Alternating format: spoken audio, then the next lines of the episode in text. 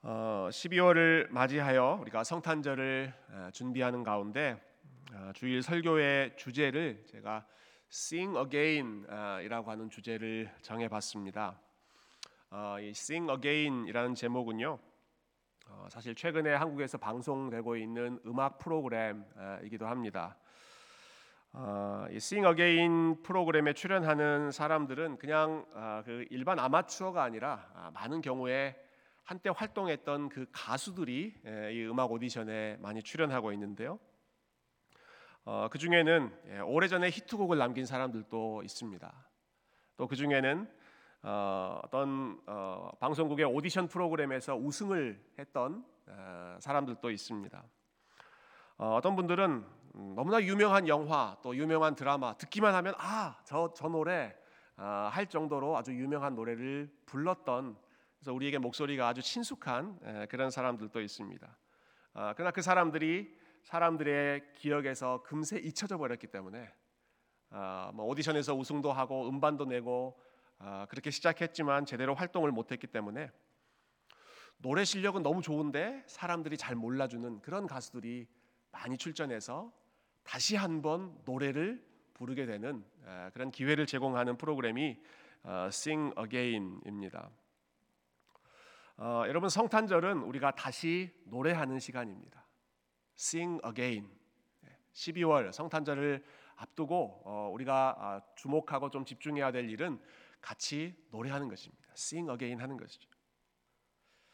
어, 특히 예수님의 생애를 아주 자세하게 기록해 놓은 누가복음에 보면 아, 예수님의 탄생하시는 것과 관련해서 노래하는 사람들의 이야기가 아, 계속해서 이어지고 있습니다.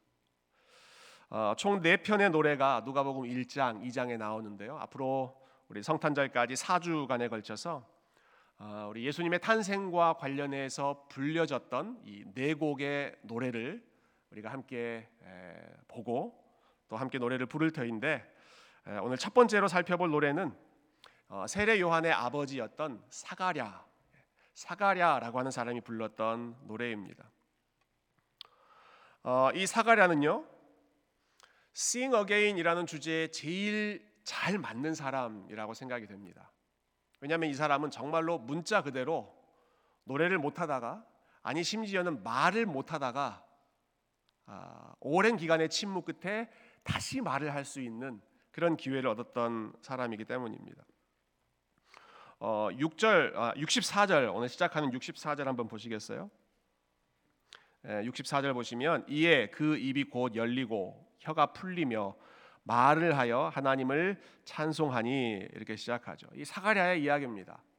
아, 입이 곧 열리고 혀가 풀렸다. 그 전까지 입이 닫히고 어, 혀가 굳어져 있는 상태로 거의 10개월간의 시간을 보내다가 다시 그의 입이 열리고 혀가 풀리면서 sing again 다시 하나님을 찬양할 수 있는 어, 노래의 기쁨을 맛보게 되었다는 것이죠. 어, 여러분 이 사가랴는요 제사장이었습니다. 예, 제사장. 어, 지금 제가 하는 이 목사가 하는 일들을 구약 시대에 했던 그런 사람들이 제사장이죠. 어, 제사장은 사람들 앞에서 설교를 했습니다. 제사장은 사람들 앞에서 기도를 인도했습니다. 제사장은 사람들 앞에서 찬송을 인도했습니다. 제사장에게 제일 중요한 신체 기관 중에 제일 중요한 기관이 뭐였을까요? 입입니다. 입. 말씀을 전하고 기도 기도를 인도하고 찬양하고 제일 중요한 게 입입니다. 사가랴에게 제일 중요한 건 입이었습니다. 그런데 이 제사장 사가랴가 입이 막혀 버립니다. 말을 하지 못하게 됩니다. 하나님께서 그 입을 닫아 버리시는 것입니다. 무슨 일이 있었던 것인가? 어, 이 제사장 사가랴와 그의 아내 엘리사벳 사이에 아주 큰 어, 그런 가정의 문제가 하나 있었는데요. 두 사람 사이에 아이가 생기지 않는 것입니다. 결혼한 지 오래가 됐는데도 아이가 생기지 않았습니다. 어, 여러분 이스라엘 백성들에게 자녀라고 하는 것은 하나님이 주시는 복의 대표적인 상징이었습니다. 어, 그러니까 아, 자녀가 생기지 않는다, 자녀가 없다라고 하는 것은 이스라엘 백성들에게는 굉장히 부끄러운 일이고 안타까운 일이었는데, 그런데 지금 제사장 부부 하나님을 위해 열심히 섬기고 있는 그 제사장 부부의 삶에 아이가 생기지 않는 것입니다. 한번 생각해 보십시오. 자, 이 제사장은 하나님의 이름으로 사람들에게 복을 선포하는 사람이죠. 예, 하나님의 복을 선포하는 사람인데 정작 하나님의 복의 대표적인 상징이라고 하는 자녀가 자기들의 가정에 없었으니 얼마나 그들의 삶이 답답했겠습니까? 아마 오랜 시간 기도했을 것입니다. 아, 그런데도 아이가 생기질 않았습니다.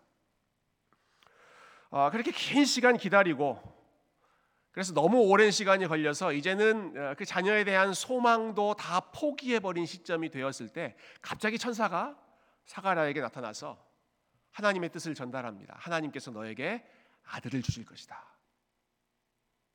사가랴의 반응이 어땠을까요? 할렐루야. 그토록 기다리던 기도의 응답을 하나님께서 해주셨군요. 찬양하고 기뻐하는 것이 아니라 사가랴가 그 말을 믿지 않았습니다. 아, 지금 내 나이가 몇인데 주실 거면 빨리 주시든가.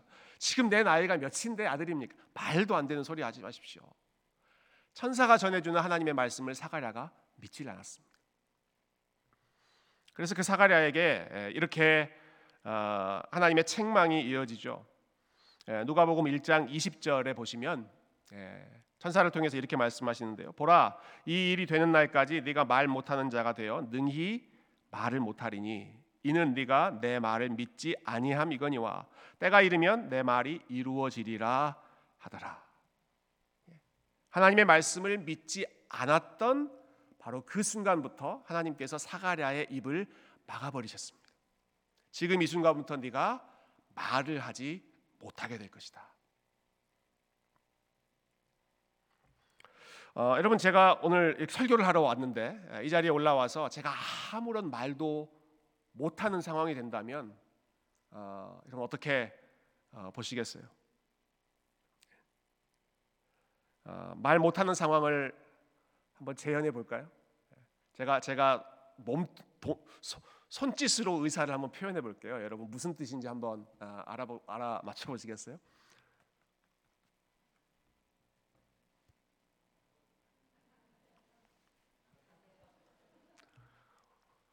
말 안 해도 되네요.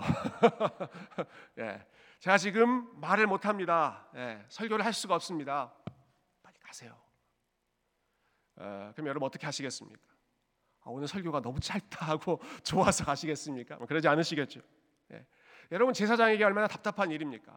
말을 하지 못합니다. 말로 밥 먹고 사는 사람이 말을 할 수가 없습니다. 얼마나 답답한 상황이겠습니까?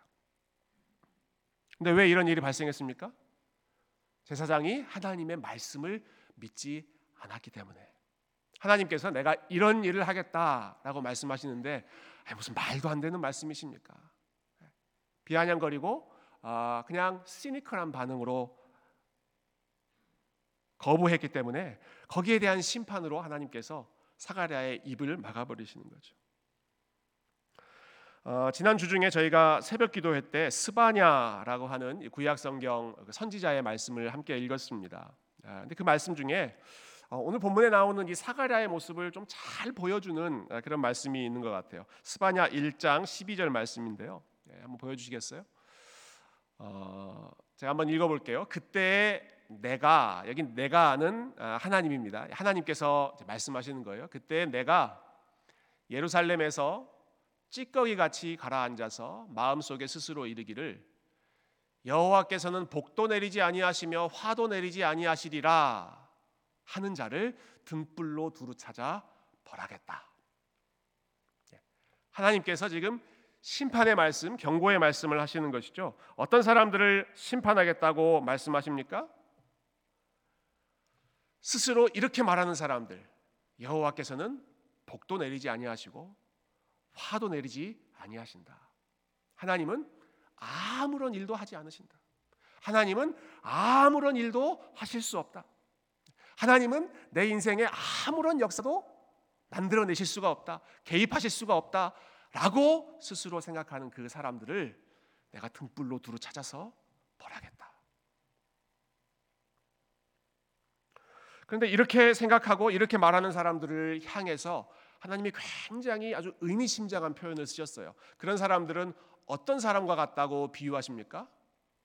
예루살렘에서 찌꺼기 같이 가라앉은 사람이다. 이렇게 하세요. 찌꺼기 같이 가라앉아서 마음속에 스스로 이르기를 하나님은 아무런 일도 하지 못하신다. 어, 떤 사람들을 가리켜서 지금 찌꺼기, 예, 찌꺼기 같다 아, 이렇게 거친 표현을 쓰고 있습니까? 하나님은 우리에게 복, 상도 내려주지 않으실 것이고 하나님은 우리에게 화, 심판도 내리지 않을 것이기 때문에 우리가 하나님 두려워하며 살 필요가 없다. 이렇게 생각하는 사람들을 하나님이 뭐라고 말씀하셨다고요? 찌꺼기 같은 사람이다. 예루살렘의 찌꺼기 같은 사람들이다. 라고 하시는 것입니다. 여러분 놀랍게도 사가랴의 마음이 그랬습니다. 하나님께서 내가 너를 위해서 일하겠다. 내가 너에게 아들을 주겠다. 이렇게 말씀하시는데 무슨 말씀이십니까, 하나님?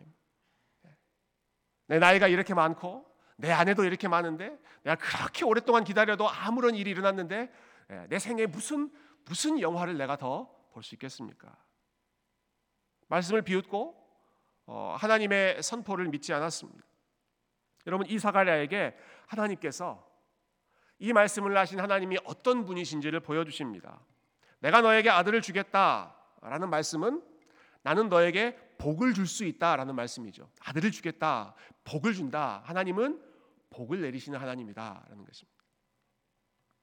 그런데 동시에 내가 너를 말을 못하게 제사장에게 제일 중요한 말하는 능력을 사용하지 못하도록 내가 너의 입을 막겠다. 이것은 하나님께서 심판하시는 분이시다. 화를 내리실 수 있는 분이시다라는 것입니다. 하나님은 복도 화도 내리지 않으신다라고 생각했던 이 사가랴에게 무슨 말씀? 나는 너에게 복도 내릴 수 있고 아들을 줄 수도 있고 화도 내릴 수 있다. 네 입을 막을 수도 있다. 나는 너에게 give 너에게 필요한 것을 줄 수도 있고 take 나는 너에게 있는 것을 가져갈 수도 있다. 그 하나님의 모습을 사가랴에게 아주 엄중한 사건을 통해서 보여주시는 것입니다.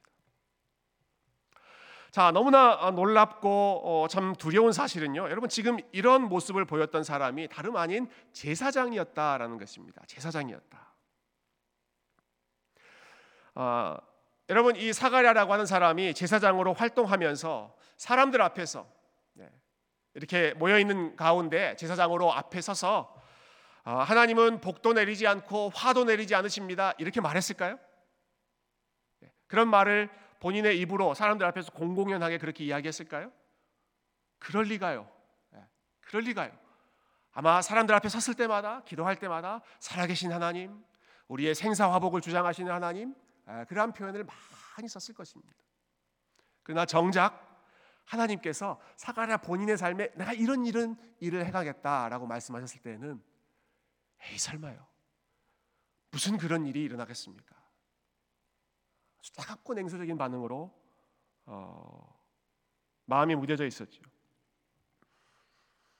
어, 제가 금요 예배 때도 어, 잠깐 언급했는데요. 기독교 변증가인 어스 기니스라고 하는 분이 소명이라고 하는 책을 썼는데 아, 이 소명에서 그 현대인의 삶을 이렇게 비유합니다. 현대인의 삶은 창문 없는 세계를 살아가는 것과 같다. 예, 창문 없는 세계, 아, 즉 내가 살고 있는 그 밖에 그 너머의 세상을 바라볼 수 있는 그 창문, 창문이 닫혀져 있어서 그 너머에 있는 아, 초자연적인 존재, 하나님 혹은 절대자 아, 이런 것에 대한 의식이 없이 살아가는 그냥 자기만의 세상에 갇혀서 살아가는 것이 창문 없는 세상을 살아가는 현대인의 모습이다. 어, 그분의 글을 직접 아, 인용해 보겠습니다. 조금 길지만 아, 여러분 잘 한번 아, 따라오시면 좋겠습니다. 요컨대 현대 세계는 문자 그대로 하나님 없이도 잘 굴러간다. 우리는 우리끼리 충분히 잘해 나갈 수 있기 때문에 하나님이 필요 없다. 심지어는 그분의 교회에서도 그러하다. 정말 아, 두려운 사실이죠. 심지어는 그분의 교회에서도 그러하다. 따라서 우리 현대인은 명백히 종교적인 활동을 하면서도 마음속 깊은 곳에서는 세속적일 수 있다. 너무나 많은 그리스도인이 사실은 무신론자처럼 살아간다. 그들은 초자연적인 존재를 믿는다고 고백하지만 실상은 무신론자이다. 자신들이 믿는다고 입으로 고백하는 것이 무엇이든 간에 실제로는 그것을 의지하지 않고 살아가기 때문이다. 어, 하나님 없이도 세상이 잘 굴러간다고 생각하는 것, 하나님을 향한 창문 없이 스스로 살 수 있다고 생각하는 것, 이것이 현대인의 전형적인 모습이라고 지적하는 것이죠. 어, 여러분 하나님을 알지 못하는 세상, 예수님을 알지 못하는 사람들이 이렇게 살아가는 것은 당연한 일입니다. 그러나 하나님을 알고 있다고 하는 사람이 이렇게 생각하고 살아간다면 그런 일이 있을 수 있을까요? 오늘 사가랴의 모습을 보십시오. 사가랴의 모습을 보십시오. 제사장입니다. 성전을 자기 집처럼 드나들던 사람입니다. 하나님의 이름을 내세워서 먹고 사는 사람입니다. 그러나 그 사람도 하나님의 살아계심을 믿지 않았습니다. 하나님께서 내가 이런 일을 하겠다라고 하시는 그 말씀에 대해서 전적으로 반응하고 순종하고 그 뜻을 받아들이는 것이 아니라 오히려 하나님 앞에 교만하고 완고한 모습을 보였죠. 아, 참 아이러니하게도 하나님과 물리적으로는 가장 가까이 있는 사람이었는데 예, 매일 성전을 드나드는 사람이었는데 아, 아니 어쩌면 그랬기 때문에 그것이 너무 일상적이 되어서 너무나 가까워져서 오히려 하나님으로부터 가장 멀어졌던 사람이 오늘 본문에 나오는 안타까운 주인공 사가랴였습니다. 어, 두려운 사실은 저와 여러분 모두가 이 사가랴가 빠졌던 함정에 빠질 수 있다라는 것입니다. 네, 우리가 똑같이 빠질 수 있습니다. 어, 특히 우리의 삶에서 신앙생활이 익숙해질수록 교회가 편해질수록 혹은 이렇게 드리는 예배가 아, 너무나 자연스러워질수록 어, 가장 중요하게는 저처럼 예, 교회를 무대로 어, 생활하고 어, 그것이 하나의 업이 되어서 어, 하나의 직업이 되어 있는 사람일수록 여러분 사가랴처럼 매일 하나님의 이름을 언급하지만 마음속으로는 하나님에 대해서 깊이 의식하지 않으면서 살아갈 수 있는 하나님으로부터 복을 기대하지도 않고 하나님으로부터 화를 두려워하지도 않고 하나님께서 내 인생에 개입하고 관심 가지고 관심 가지시고 어, 주관하고 계신다는 사실을 피부로 느끼지 않고 습관적으로 살아가는 그러한 삶을 살 수가 있다는 것이죠. 여러분 그래서 우리가 그러한 마음이 되지 않도록 사가랴와 같은 모습을 보이지 않도록 우리가 더 겸손히 엎드리고 더 하나님 앞에서 은혜를 구하고 우리의 마음을 하나님 앞에 더 가난하게 낮추어야 할 줄로 믿습니다.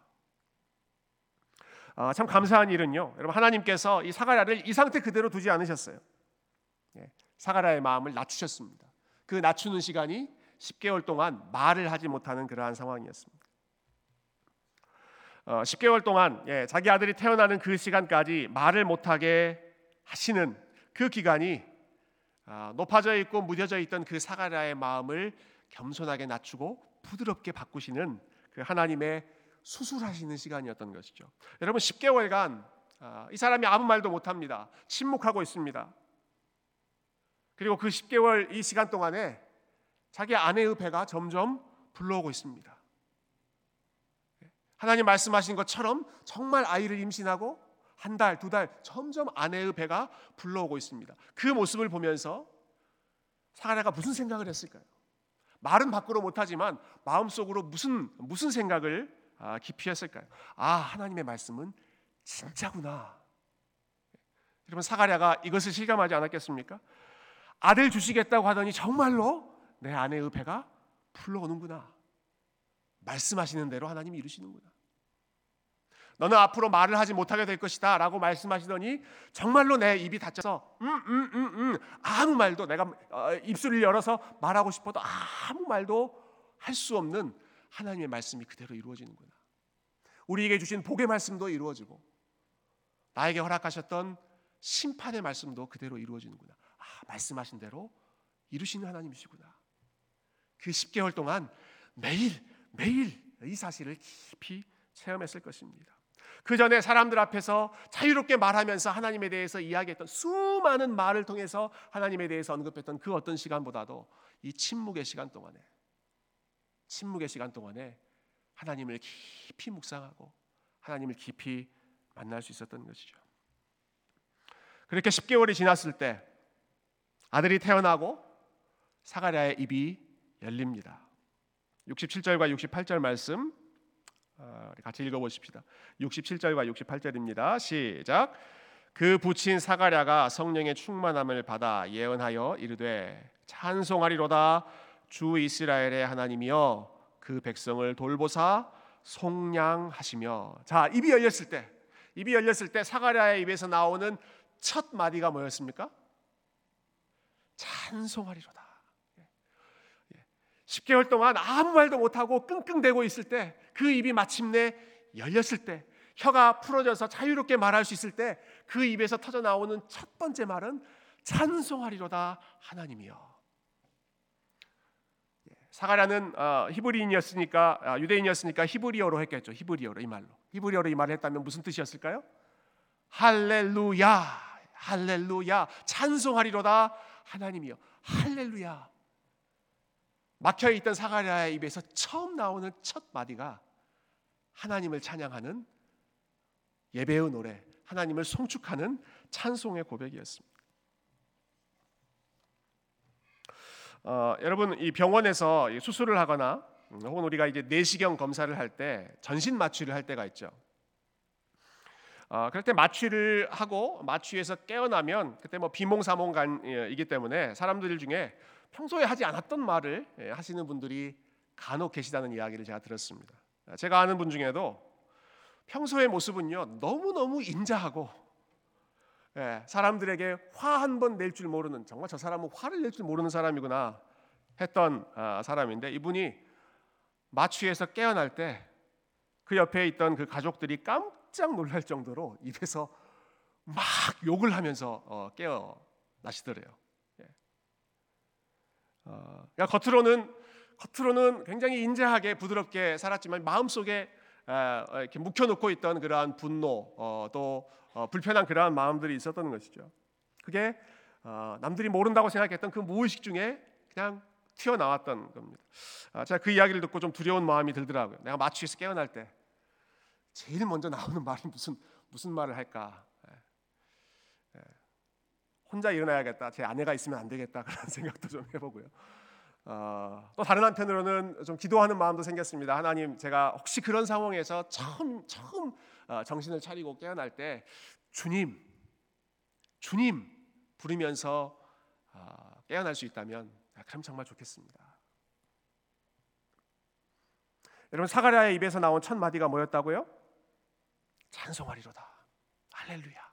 찬송하리로다. 다시 제사장다운 모습으로 다시 하나님의 자녀다운 모습으로 회복되는 것이죠. 어, 여러분 아침에 일어날 때 첫 마디 예, 무슨 말로 시작하십니까? 예, 이런 것 한번 우리의 일상생활에서도 훈련할 수 있을 것 같아요. 아침에 일어났을 때 아구고고고 몸이야 어, 뭐 여기저기 쑤신다 이렇게 말씀하지 마시고 어, 여러분 눈을 뜨자마자 우리의 입에서 나오는 첫 마디가 하나님 감사합니다. 주님 감사합니다. 오늘도 새로운 시간을 주셔서 감사합니다. 오늘도 일어나게 하셔서 감사합니다.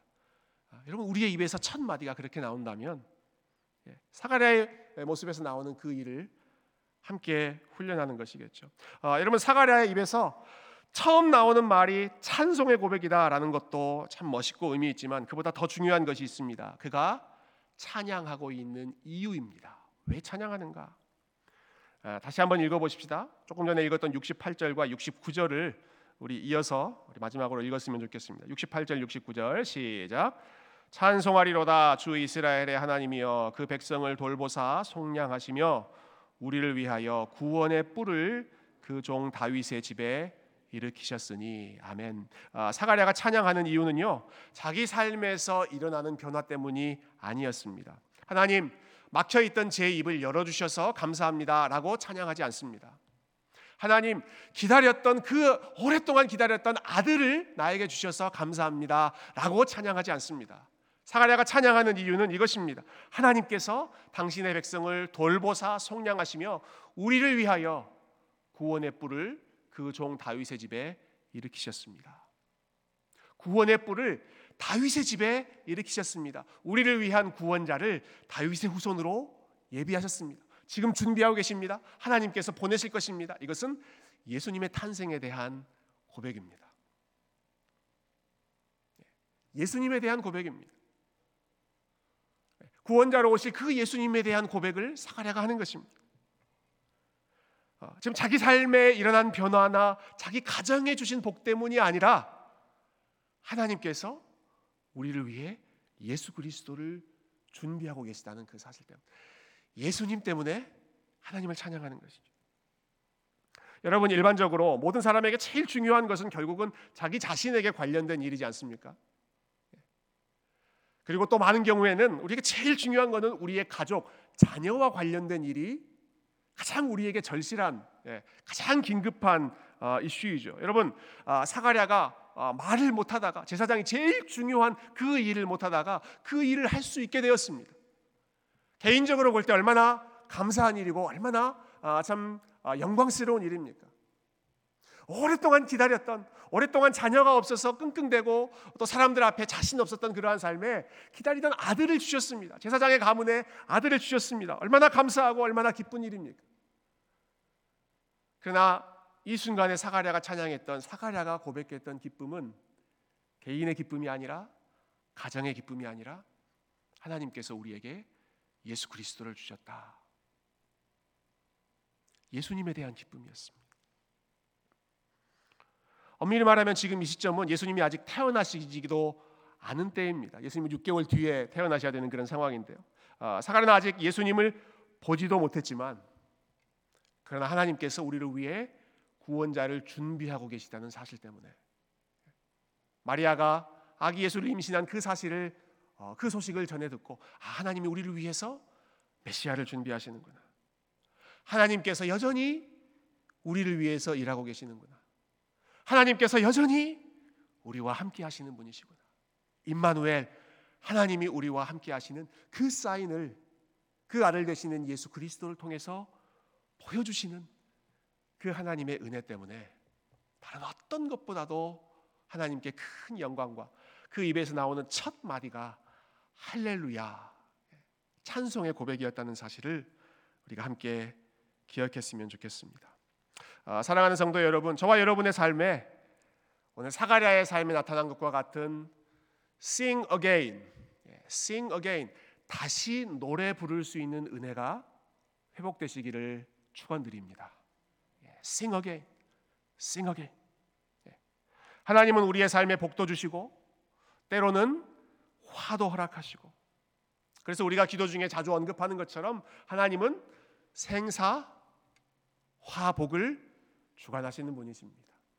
생복만 주관하시는 것이 아니라 생사 화복도 하나님 함께 주관하신다. 욥이 고백했던 것 아시죠? 하나님은 주시기도 하시고 거두시기도 하신다. 여러분 그때 욥의 입술에서 오늘 사가랴가 했던 것과 똑같은 똑같은 고백이 나왔습니다. 주신 이도 여호와시요 거두신 이도 여호와시오니 여호와의 이름이 찬송을 받을지어다. 주신 이도 여호와시고 세례 요한 아들을 주신 이도 여호와시고 거두어 가신 이도 여호와시니 심지어는 내 입에서 말할 수 있는 그러한 능력을 10개월간 거두어 가신 이도 그 답답한 삶을 허락하신 이도 하나님이시기 때문에 그 하나님의 이름을 나는 찬양하겠습니다. 여러분 이 고백이 가능한 이유는 우리에게 무언가를 주시는 분도 우리를 사랑하시고 돌보시는 하나님이시고 우리에게서 무언가를 거두어 가시는 분도 여전히 우리를 사랑하시고 우리를 돌보시는 동일한 하나님이시기 때문인 줄로 믿습니다. 그 하나님의 사랑과 약속을 우리에게 가장 분명하게 보여주는 이 성탄의 계절에 예, 한 달간 성탄을 준비하고 연말을 보내는 이 시간에 저와 여러분의 삶이 다시 하나님의 사랑을 노래할 수 있는 다시 하나님의 구원을 기뻐할 수 있는 sing again 다시 노래하는 복된 인생이 되시기를 주님의 이름으로 축원드립니다. 함께 기도하겠습니다.